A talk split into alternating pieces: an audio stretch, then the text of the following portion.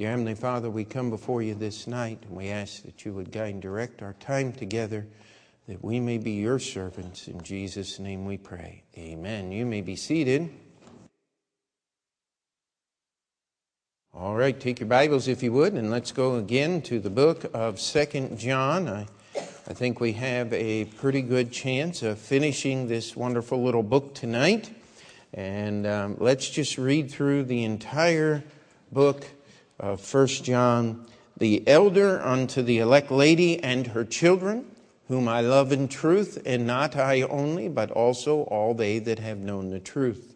For the truth's sake, which dwelleth, excuse me, which dwelleth in us and shall be with us forever.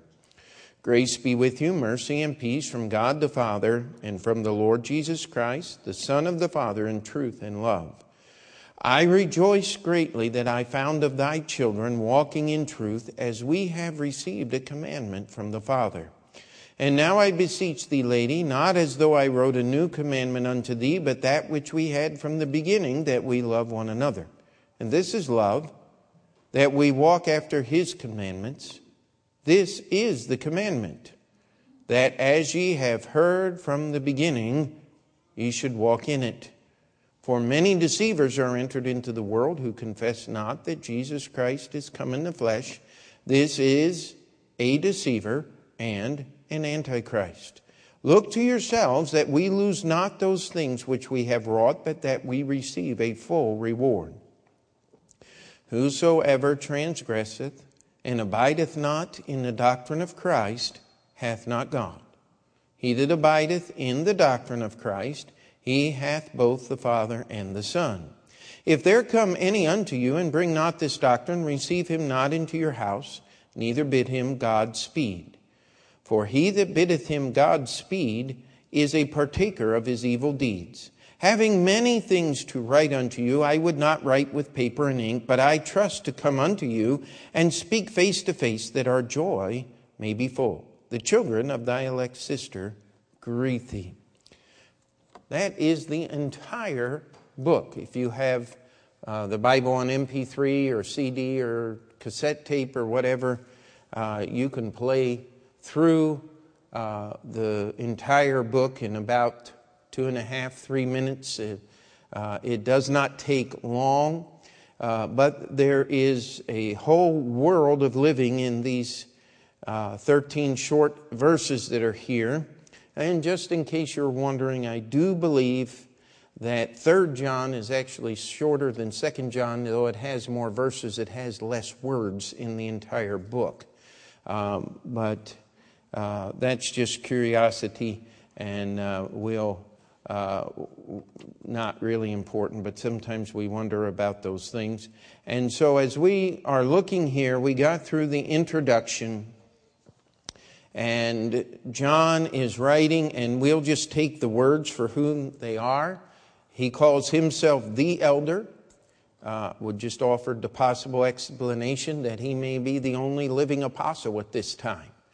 And uh, he was certainly writing unto someone whom he knew and who would know him as he addressed him, you know, addressed her by using that title for himself and the lady to whom he was writing is well known in the churches.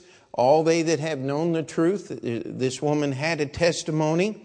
And we come down here uh, to the greeting grace be with you, mercy and peace from God the Father. And of course, God is the only place where we can have these things. Verse 4 I rejoice greatly that I found of thy children walking in truth as we have received a commandment from the Father. Now, one of the greatest gifts that we can give the next generation is to leave people that we have influenced, especially those of our own household, walking in the truth. I mean, when we go to preachers' meetings, and when I visit on campus, at Heartland, it's, it's uh, a wonderful thing. One of, uh, he was Peter's roommate. Uh, I think the first year they were in school, they're graduating together. Um, and uh, his name is Samuel Waterloo. His father John and I attended Baptist Bible College together. In fact, we attended the same church. And um, it is interesting that now our children are in Bible college together. But I'll tell you what, there's an awful lot of kids in Bible college that are first generation. They are not coming out of homes. In fact, uh, Peter has, you know, he is a keeper of information, if you know Peter. And he said, I remember so and so, he he came for a one year Bible certificate. Now he's there for all four years, and it was a preacher's son. And the, he, he had did one of those deals with dad. Okay, I'll go to Heartland for one year, and, and then I'll get on with life. Well, he got on with life and stayed at Heartland, and now he's uh, preparing for the ministry, and that's a, a good thing. And John is just making an acknowledgement here. He said, I have found of thy children. Uh, he said, I proved it, I've seen it, uh, that they are walking in truth as we have received a commandment from the Father. He says, We've received a commandment from God the Father. Now, just a moment. Who is the main teacher of how we ought to behave and, and walk in the church of Jesus Christ? I've answered the question, but it's the Lord Jesus Christ. But John here says we've received a commandment from whom? From the Father. And the reason why I bring this up is because we live in a world where people are trying to cut your Bible up into little pieces. Let's go back to John 14 for just a minute. And of course, this is the night in which Jesus was betrayed and some of the most lovely verses, comforting verses in the Bible.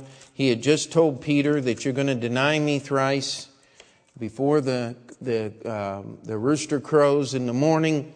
And then he says in verse 1 Let not your heart be troubled. Ye believe in God, believe also in me. Jesus in verse 6 said, I am the way, the truth, and the life. No man cometh unto the Father but by me. Verse 8 Philip saith unto him, Lord, show us the Father, and it sufficeth us. He said, Can't we be just a little bit like Moses? Like the 70 elders that walked up with Moses on Mount Sinai and actually saw the God, the creator God of the universe, sitting on his throne. How many of you remember that? And he said, Jesus, can we, can we be like that? Could we be like Moses, where you put us in the cleft of the rock and let the Father walk by and take his hand off so that we could see his hinder portions? Now look at Jesus' answer here. Jesus saith unto him, Have I been so long time with you, and yet hast thou not known me, Philip? Now that's pretty blunt now, isn't it? If you ever meet anybody that wants to argue about who Jesus is, take him here. Jesus is not claiming to just be the Son of God, he is claiming to be God the Son. He is claiming to be the very God of the Bible. And we're going to get onto that. And if you'll remember, uh, back when we did our series on Hebrews, we started in chapter 1, and every false cult, every false religion starts with a misunderstanding or a false understanding of who God is. Uh, I was joking, we were talking about football before the service, and I actually had a preacher tell me, he said, Do you know why there's a hole in the roof of the Superdome in Dallas? And uh, I said, No, why? He said, So God can watch his team play. And I said, They do call him the prince of the power of the air now, don't they? The God of this world, little g, little o, little d. Uh, we, God doesn't care about football. God does not care about many of the things that we think are very important here. But I'll tell you what, He does care about what's going on right now. He does care about learning from His Word. And uh, He has given a commandment through His Son Jesus. And this is the trademark, this is the commandment of the early church. And he says that he rejoiced in that the children of this elect lady have walked in the truth. He found them walking present tense. And verse 5, he says, And now I beseech thee, lady, not, not as though I wrote a new commandment unto thee, but that which we had from the beginning, that we love one another. Now, what did Jesus tell the disciples the night was he was betrayed? They shall know ye are my disciples. Your love one for another. If ye love me, what? Keep my commandments. If we read in 1 John chapter 5, this is the love of God that we keep his commandments, and his commandments are not grievous. And he's not going to skip over that. In verse 6, it says, And this is love, that we walk after his commandments. This is the commandment that as ye have heard from the beginning, ye should walk in it.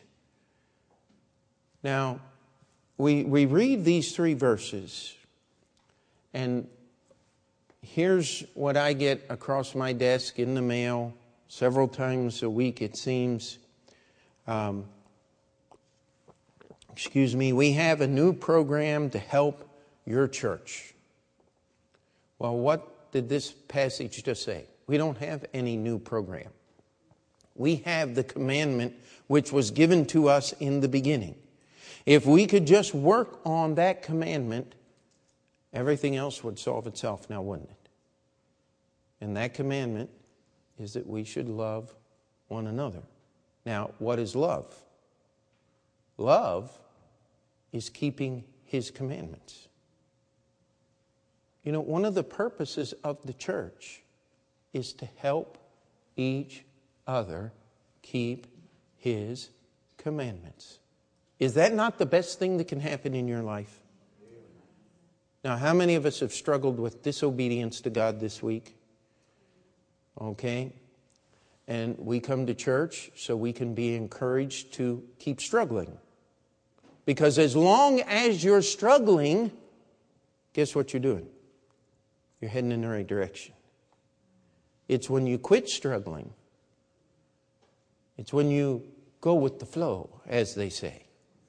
It's when you float in the current. It's when you stop swimming upstream. That's when you get carried places you don't want to go, you don't belong as a Christian. We have to keep in the battle. I mean, how many of you get discouraged because of the things we do? As your pastor, I do. But you know what? When we come together, say, let's just keep serving God a little longer. Amen? We don't know when Jesus is coming back, but I'll tell you what, it's going to be soon. And they, they sometimes accuse us of Baptists of killing our own wounded. Now, that's not what we do. But there's only one place you can go to get it fixed.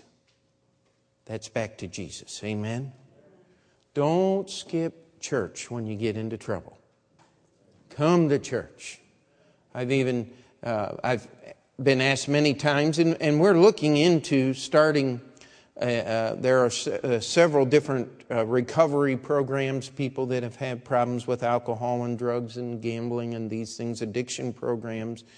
And, a preacher there, not far from Oklahoma City, has really developed what I believe the best thing in print, and, and uh, we're, we're hoping in the next year or two to uh, get enough other things done that we can start devoting some serious time in that direction. Uh, but it, it takes a lot of time. It, it's not something that uh, you can just put together, but the best recovery program there is is Sunday morning, Sunday night, Thursday night, discipleship. I'm sorry, dinner is fighting back. But the, uh, the greatest recovery program there is, is to be in the church of God. The greatest, uh, oh boy, oh boy, my brain is just not working either. A support group. You know, that thing has been stolen by the psychiatrists and psychologists. And of course, the people that stole it, they do perverse things with it. You know, the modern definition of a support group is you all sit in a circle and curse at each other and you feel better when you're done. Just buy a rap tape. And you can just, I mean, pay the guy. He'll curse at you all, all day long. I, I, I cannot understand that. When I was growing up, if somebody cursed at you, it was time for a fist fight. Uh, accepting the Holy Spirit of God. Amen. Uh, but now they buy music. They actually pay money and they put it on, and then they're so ignorant that they turn it up loud so other people can know you're dumb enough to pay money for somebody to cuss at you. I just don't understand that. I'm sorry. I'm, I'm not connected with my time, uh, nor do I have any intention of ever being. Amen? Why people do that, I don't know. But what we want to do here is we want to encourage you not to engage in aberrant behavior. Amen? Uh, we want to encourage you to leave those things behind. We want to love one another because this is what God said. But loving one another is helping each other be obedient to the commandments of Christ. That's love. Is that not the best thing that you can accomplish in a life? The greatest thing, if you have children, the greatest thing you can accomplish is teaching them and helping them to want to obey Christ. How many adults could you give testimonies of sorrow that's been caused in your life by disregard? Don't you wish someone had been able to break through that shell and get the gospel in. But God is into repairing lives. That's what love's all about. And that's what this passage is all about. And it says here in verse 7 For many deceivers are entered into the world who confess not that Jesus Christ is come in the flesh. This is a deceiver and an antichrist. Now, it is kind of strange today that someone would get up and say, I don't believe Jesus Christ is come in the flesh. Do you know why people don't use that, those, that language today? Because it's found right here in the Bible. People were using it in John's day. Today, we cover it up. We, we candy coat it. Now, when we're talking about Jesus Christ, the word Jesus means Savior. Salvation is of God. Christ means the chosen one, the anointed one. It is the Greek word for the Hebrew word Messiah. They are one in the same word. Uh, every time you hear those goofy commercials where they say, Oh, the chosen one, that's a blasphemy against Jesus Christ. Because when you refer to anyone or anything as the chosen one, that is a title of deity. That's what all these gurus that are in India, and, and there are many, many of them, uh, you know, the, the big thing is you, the Beatles are now on iTunes. I just have to choke that one back. Uh, I don't care. Uh, be, but their God was one of those gurus in India. They worshiped him. They sang their songs. When they sang My Sweet Lord, they were not singing it to Jesus, the Jesus of the Bible. They were singing it to the Jesus of Hare Krishna, which was one of the gurus and, and one of the religions that they worshiped. When we say Jesus Christ is come in the flesh, what we're saying is the Savior, the chosen one of God, has come. And what did Jesus repeatedly refer to? He said, I have come to finish the works that my Father, to work the works that my Father gave me to do. The three greatest words in history, one word in the Hebrew, it is finished. What is finished? Number one, the work of salvation. When someone denies that all that is needed for salvation has not been accomplished, that there's still something for you to do, they are fulfilling this verse and saying Jesus Christ is not come in the flesh. Now, the reason why we do uh, believe that is because we come down here to verse 9, and it says, he, abi- he that abideth in the doctrine of Christ hath both the Father and the Son. The doctrine of Christ is that Jesus came to save sinners, Paul said, of whom I am chief. What is the first earmark of false religion? An alternate method of salvation. All false religion offers some other way than through the blood of Jesus Christ to be saved. These are the deceivers, these are the Antichrist. When the Antichrist comes in the book of Revelation, he is going to offer himself as the Savior of the world, and all of those that have rejected the gospel are going to believe him.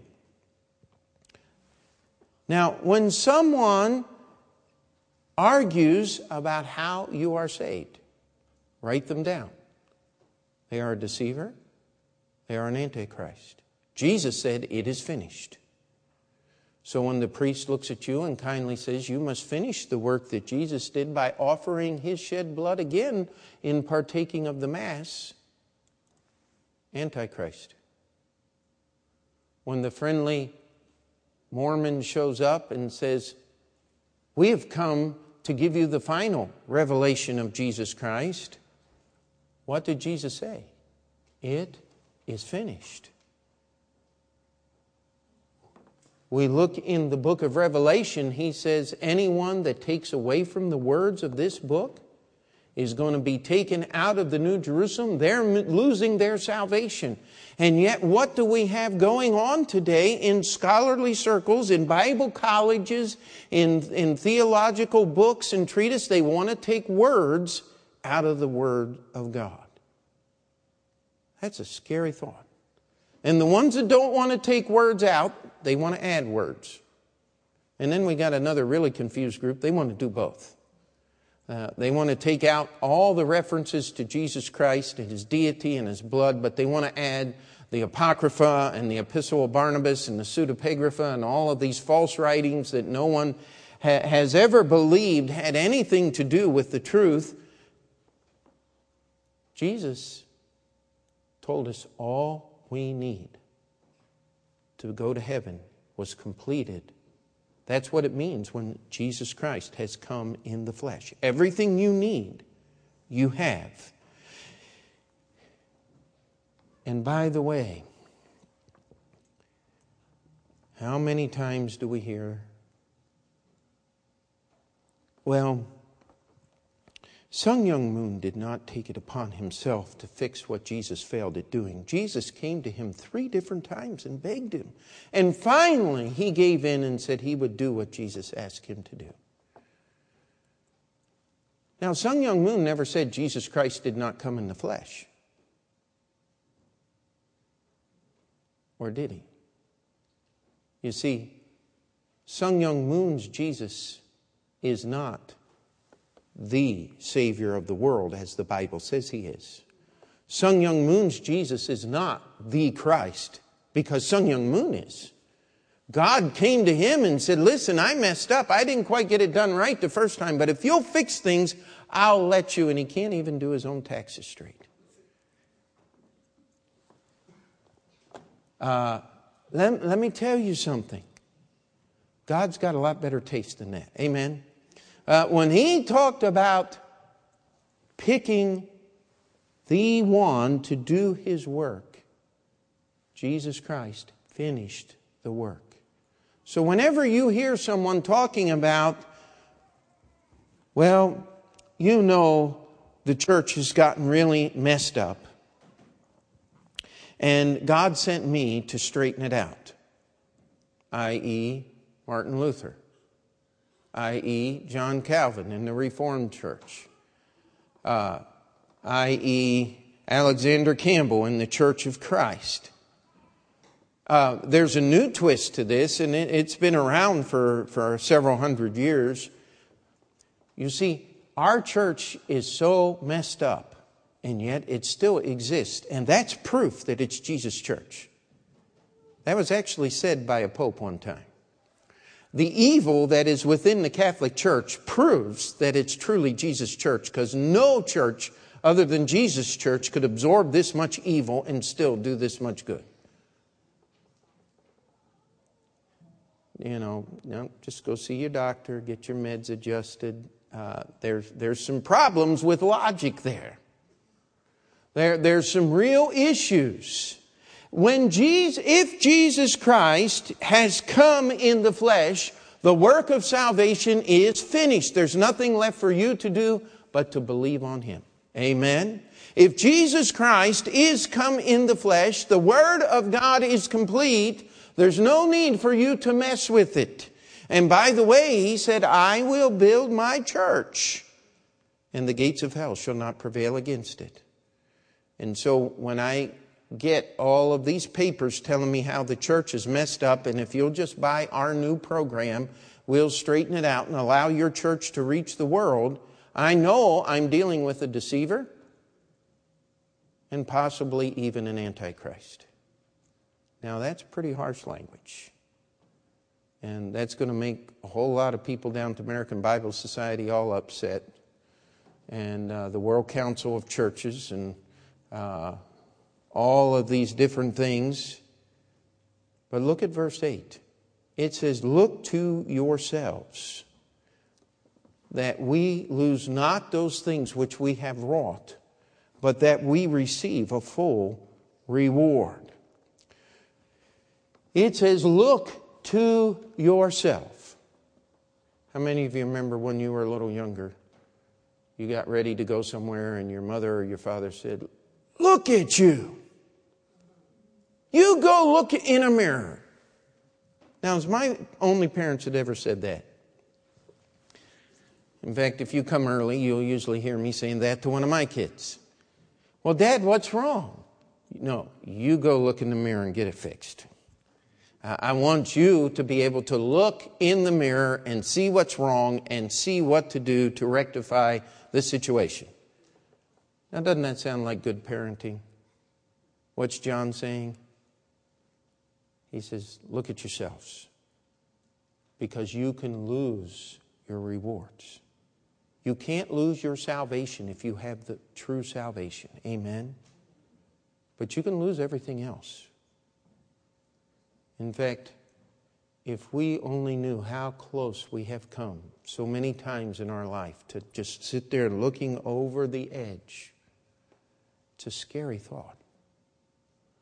Look to your, it doesn't say look to your friend, look to your brother, look to your sister, look to your neighbor. It says look to yourselves. Now, notice the pronoun that is used here. That we. Now, wait a minute. We includes me now, doesn't it? There was a connection here. There was an intimacy here. There were things that had been wrought, had been worked together. There are things that were suffered for together. There were things that were striven and an effort was put forth together to obtain these things. And John is saying, Look to yourselves because I don't want to lose what I've put into your life. I don't want you to lose what we have worked together for. And I don't know any pastor whose heart would not echo those words as he looks out over the congregation which he pastors.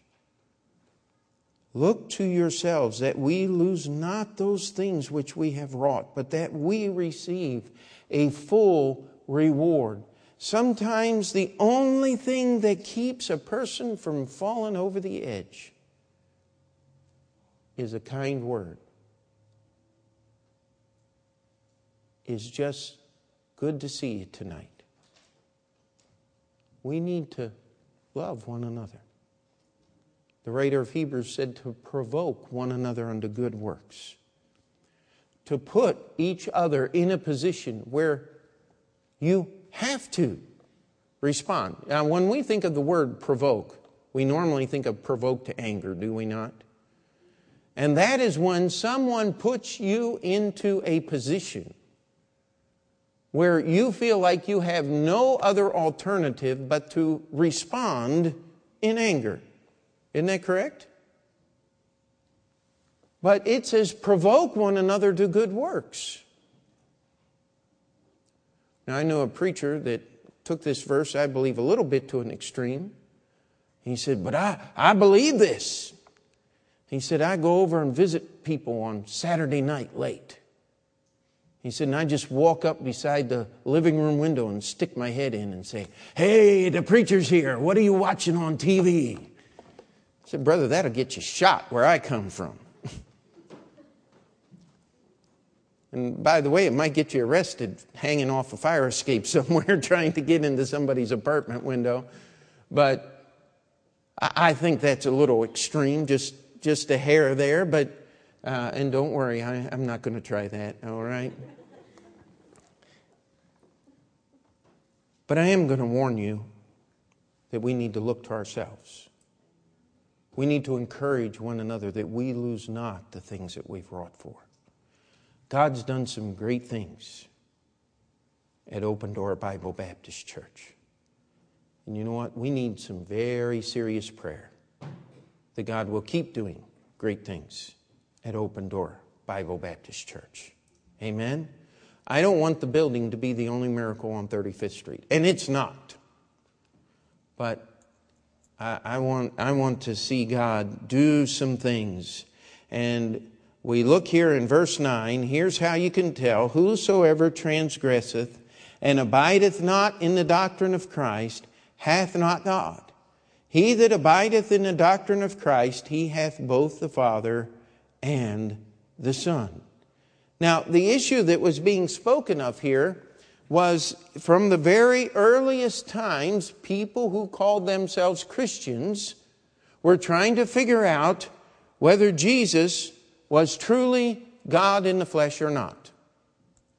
And they had many different ways of arguing about this. In fact, if you want to know where the beginnings of the Jehovah's Witness cult, it wasn't necessarily with Judge Russell in the 1890s and 19 through the 1920s and the founding of that movement.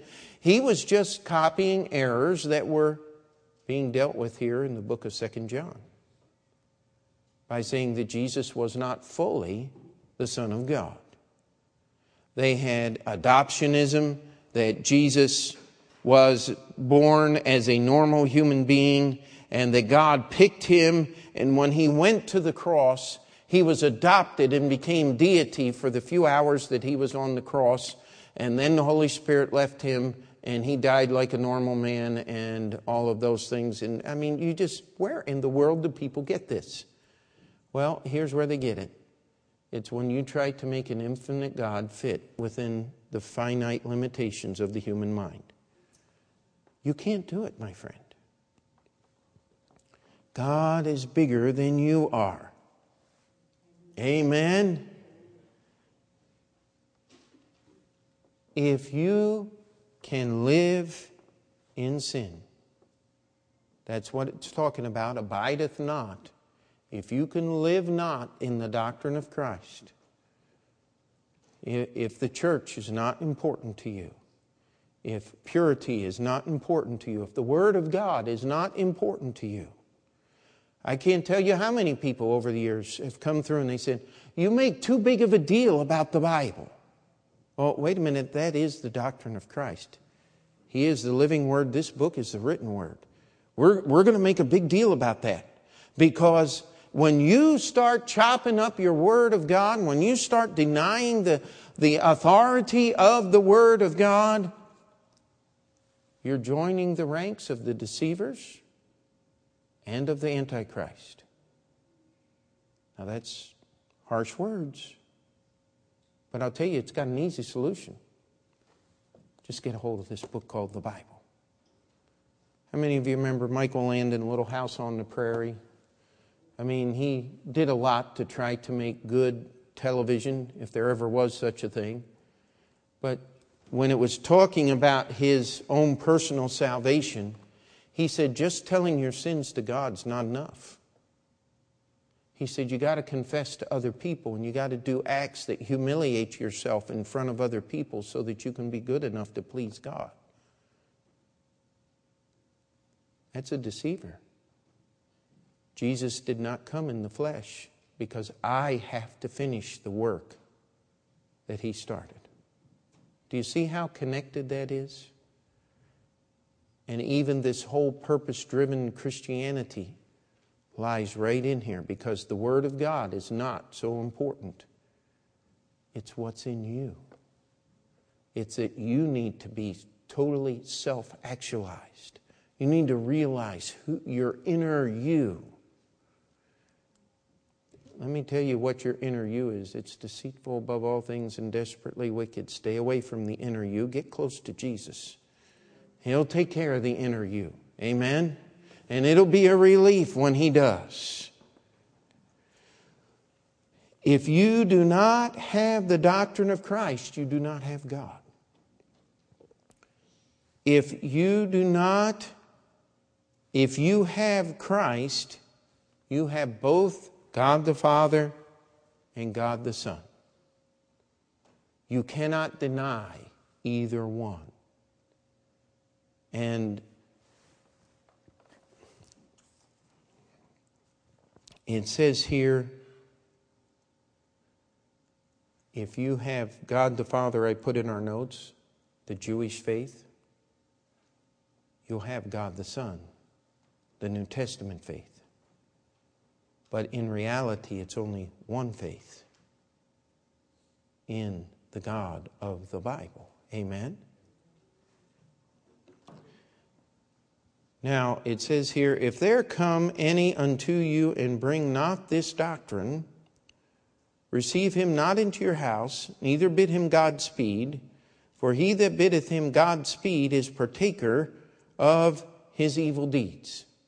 Now, let's just be very plain. Uh, when the Jehovah's Witness knocks at your door, don't invite them inside and try to ambush them with the Bible.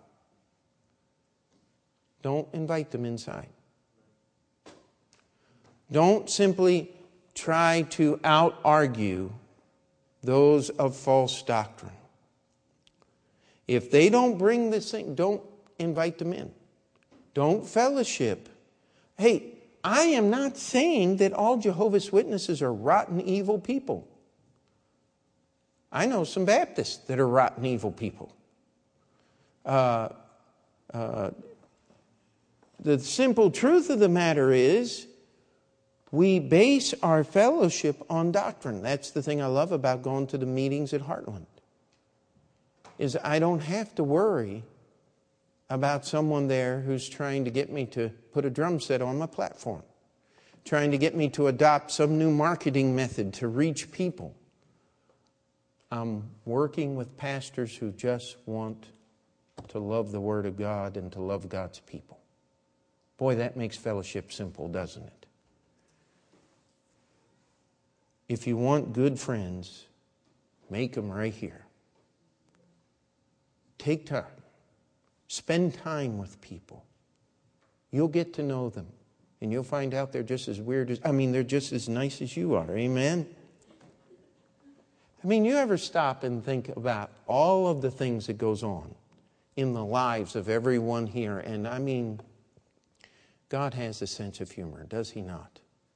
He has put us together. And sometimes I, I feel like I need to sit down and write the story and, and uh, I keep trying to figure out some way, something to call it. You want, used to want to call it in the out because every time everybody's coming out, that's where I'm going in. But I, I think we ought to call it beyond ridiculous. I mean, 12 kids in New York City Isn't it beyond ridiculous? A $700,000 building for, at that time, was a 40 member church. Isn't that ridiculous? I, mean, isn't it absolutely absurd that our church, after paying for the building in the last 15 years, has given over $600,000 back to missions? That is absurd. But it's Bible. Realize your weirdness and enjoy it. Amen. It's okay. That's what's being spoken about here. We don't have to reach out to people who disagree with us to have fellowship. Work on loving the people you agree with. Amen? And don't go around just saying, God bless. You know who started that? Bill Clinton. I don't want him saying God bless because his God ain't my God. Amen? Don't just say God bless because you don't know who you're saying God bless you to. And this is what it's saying. If you ask God to bless a wicked man, God's going to hold you responsible for the things he does. That's what this is talking about here. Be careful who you say God bless you to. I mean, there's lots of times where people say, Oh, God bless. Yeah, we'll see you later. Have a nice day. And they look at me kind of funny, but I, I don't know you. I ain't saying God bless you because I don't know what you're doing. And I like what Brother Clayton says. He said, Don't pray God bless the Claytons. There's some Claytons out there that don't need blessing. Amen? Don't pray, God bless the missionaries. Put some names there. Pray specifically. I'm going to have enough to answer for. I don't want to have to answer for somebody else's. Amen? And yes, how many of you have heard about the flap of the new governor of Alabama? In his in, in, uh, inaugural speech, said, If you do not know Jesus as your personal Savior, you do not have the same relationship with me that someone who does. So, boy, that's good preaching. But he got in a lot of trouble for that. But was what he said true? It's absolutely. And then he said, My wish is for everybody to get saved. So, man, that takes a lot of guts for a governor. We need to pray for that guy because everybody and the devil included are going to be after him because he's actually speaking the truth. And I couldn't even tell you his name. I just glanced through the article, but. Uh, and they had this picture of him there just looking just like he was ready to eat you for breakfast. And yet the message was a message of love, was it not? And so Here's what he's saying we don't have to accept people who teach false doctrine. We're not here just to get along, we're here to serve God. And we'll find that there are plenty of people that God has. What did he tell Elijah when he said, I'm the only one left? There's nobody but me. He said, I got 7,000 men. 7,000 men in Israel that have not bowed, bowed the knee to Baal. God's got his men left everywhere we go. You keep serving God and you'll run into him. Amen. Last two verses. Having many things to write unto you, I would not write with paper and ink, but I trust to come unto you and speak face to face that our joy may be full. Now, I know I'll be accused of hobby horsing here and getting back to my favorite subject, which is the church.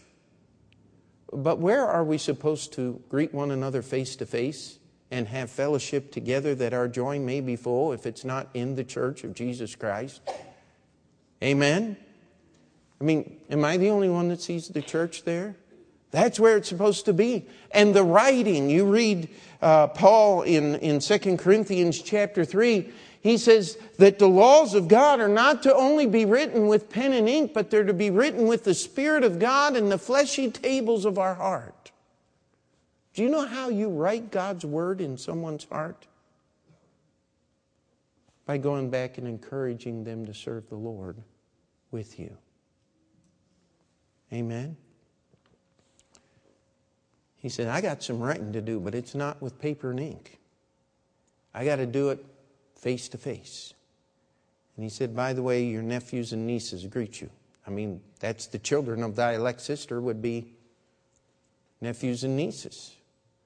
And so I, have always wondered if that wasn't somehow John's wife and he was writing to her sister. But again, that is just pure imagination. So don't quote me on that. It has nothing to do, we have no grounding in the Bible at all. We just know that he was writing to a, a lady who had grown children who were living on their own, who had a good testimony throughout the church. Wherever John was writing from, there were nieces and nephews, or there were the children of this lady's sister there. And he said, They send you greeting. You know what the most fun thing about being a Christian is? Wherever I go, I meet people that love the same Lord, and it's just like being family. In fact, I get along better with them than I do some of my family members. How about you? I mean, there's a bond that's there. Now, don't get excited. We're not all children of God. You have to be saved to be a child of God. And we're not all members of some big ethereal invisible church that goes everywhere. But I do have a relationship. And I do have the same heart with someone who wants to serve God in El Paso, Texas. We gave Brother Serrano there uh, an offering to help him with his ministry. We gave many of those other preachers Guess what? When I see them at the Heartland meeting or somewhere else, Brother Montoro, can I shake your hand? Well, your gift has gone before to encourage them to serve the Lord. And by the way, that's what love is. And we serve the Lord together. And I'll tell you what, there's nothing more fun, nothing that brings more joy. Um, I remember we gave a special offering to Brother Byron Sanders. He's in the last stages of getting his church 100% self supporting. They've got their own building, they've just got to file papers at the building department. Uh, we wouldn't know anything about that. Uh, by the way, we're supposed to get our plans Friday or Saturday of this week. And, and then hopefully, in, in uh, the next week or so, we'll be moving forward in filing our plans and working with the baptistry and all that. The Lord's still moving, amen? But we want to be an encouragement. And that relationship is there, and we don't downplay it. But, you know where my responsibility is? Right here. In the local church I'm a member of. But as I'm responsible here, you know what? I'm going to find myself holding hands with preachers and ministers and godly people all around the world because we serve the same Jesus. Amen? Let's pray. Dear Heavenly Father, we thank you for your word. We thank you for this wonderful little book. And Lord, we only talk about its size, not its importance, because there's no no conditioning the importance of your words. Lord, we ask that you would encourage us to just keep serving you and loving you. Lord, that you would use us to love other people right here in this auditorium and encourage and help them. We ask you to do your work, Lord, that we may bring praise to your name. Well, just keep our heads bowed and we'll finish that prayer. Maybe you'd like to add some of your own to it. And uh, yeah, we'll have Carolina just give us a verse of a hymn. If you'd like to pray in your seat or slip out, either one, in just a few moments, we'll pray together and be dismissed. But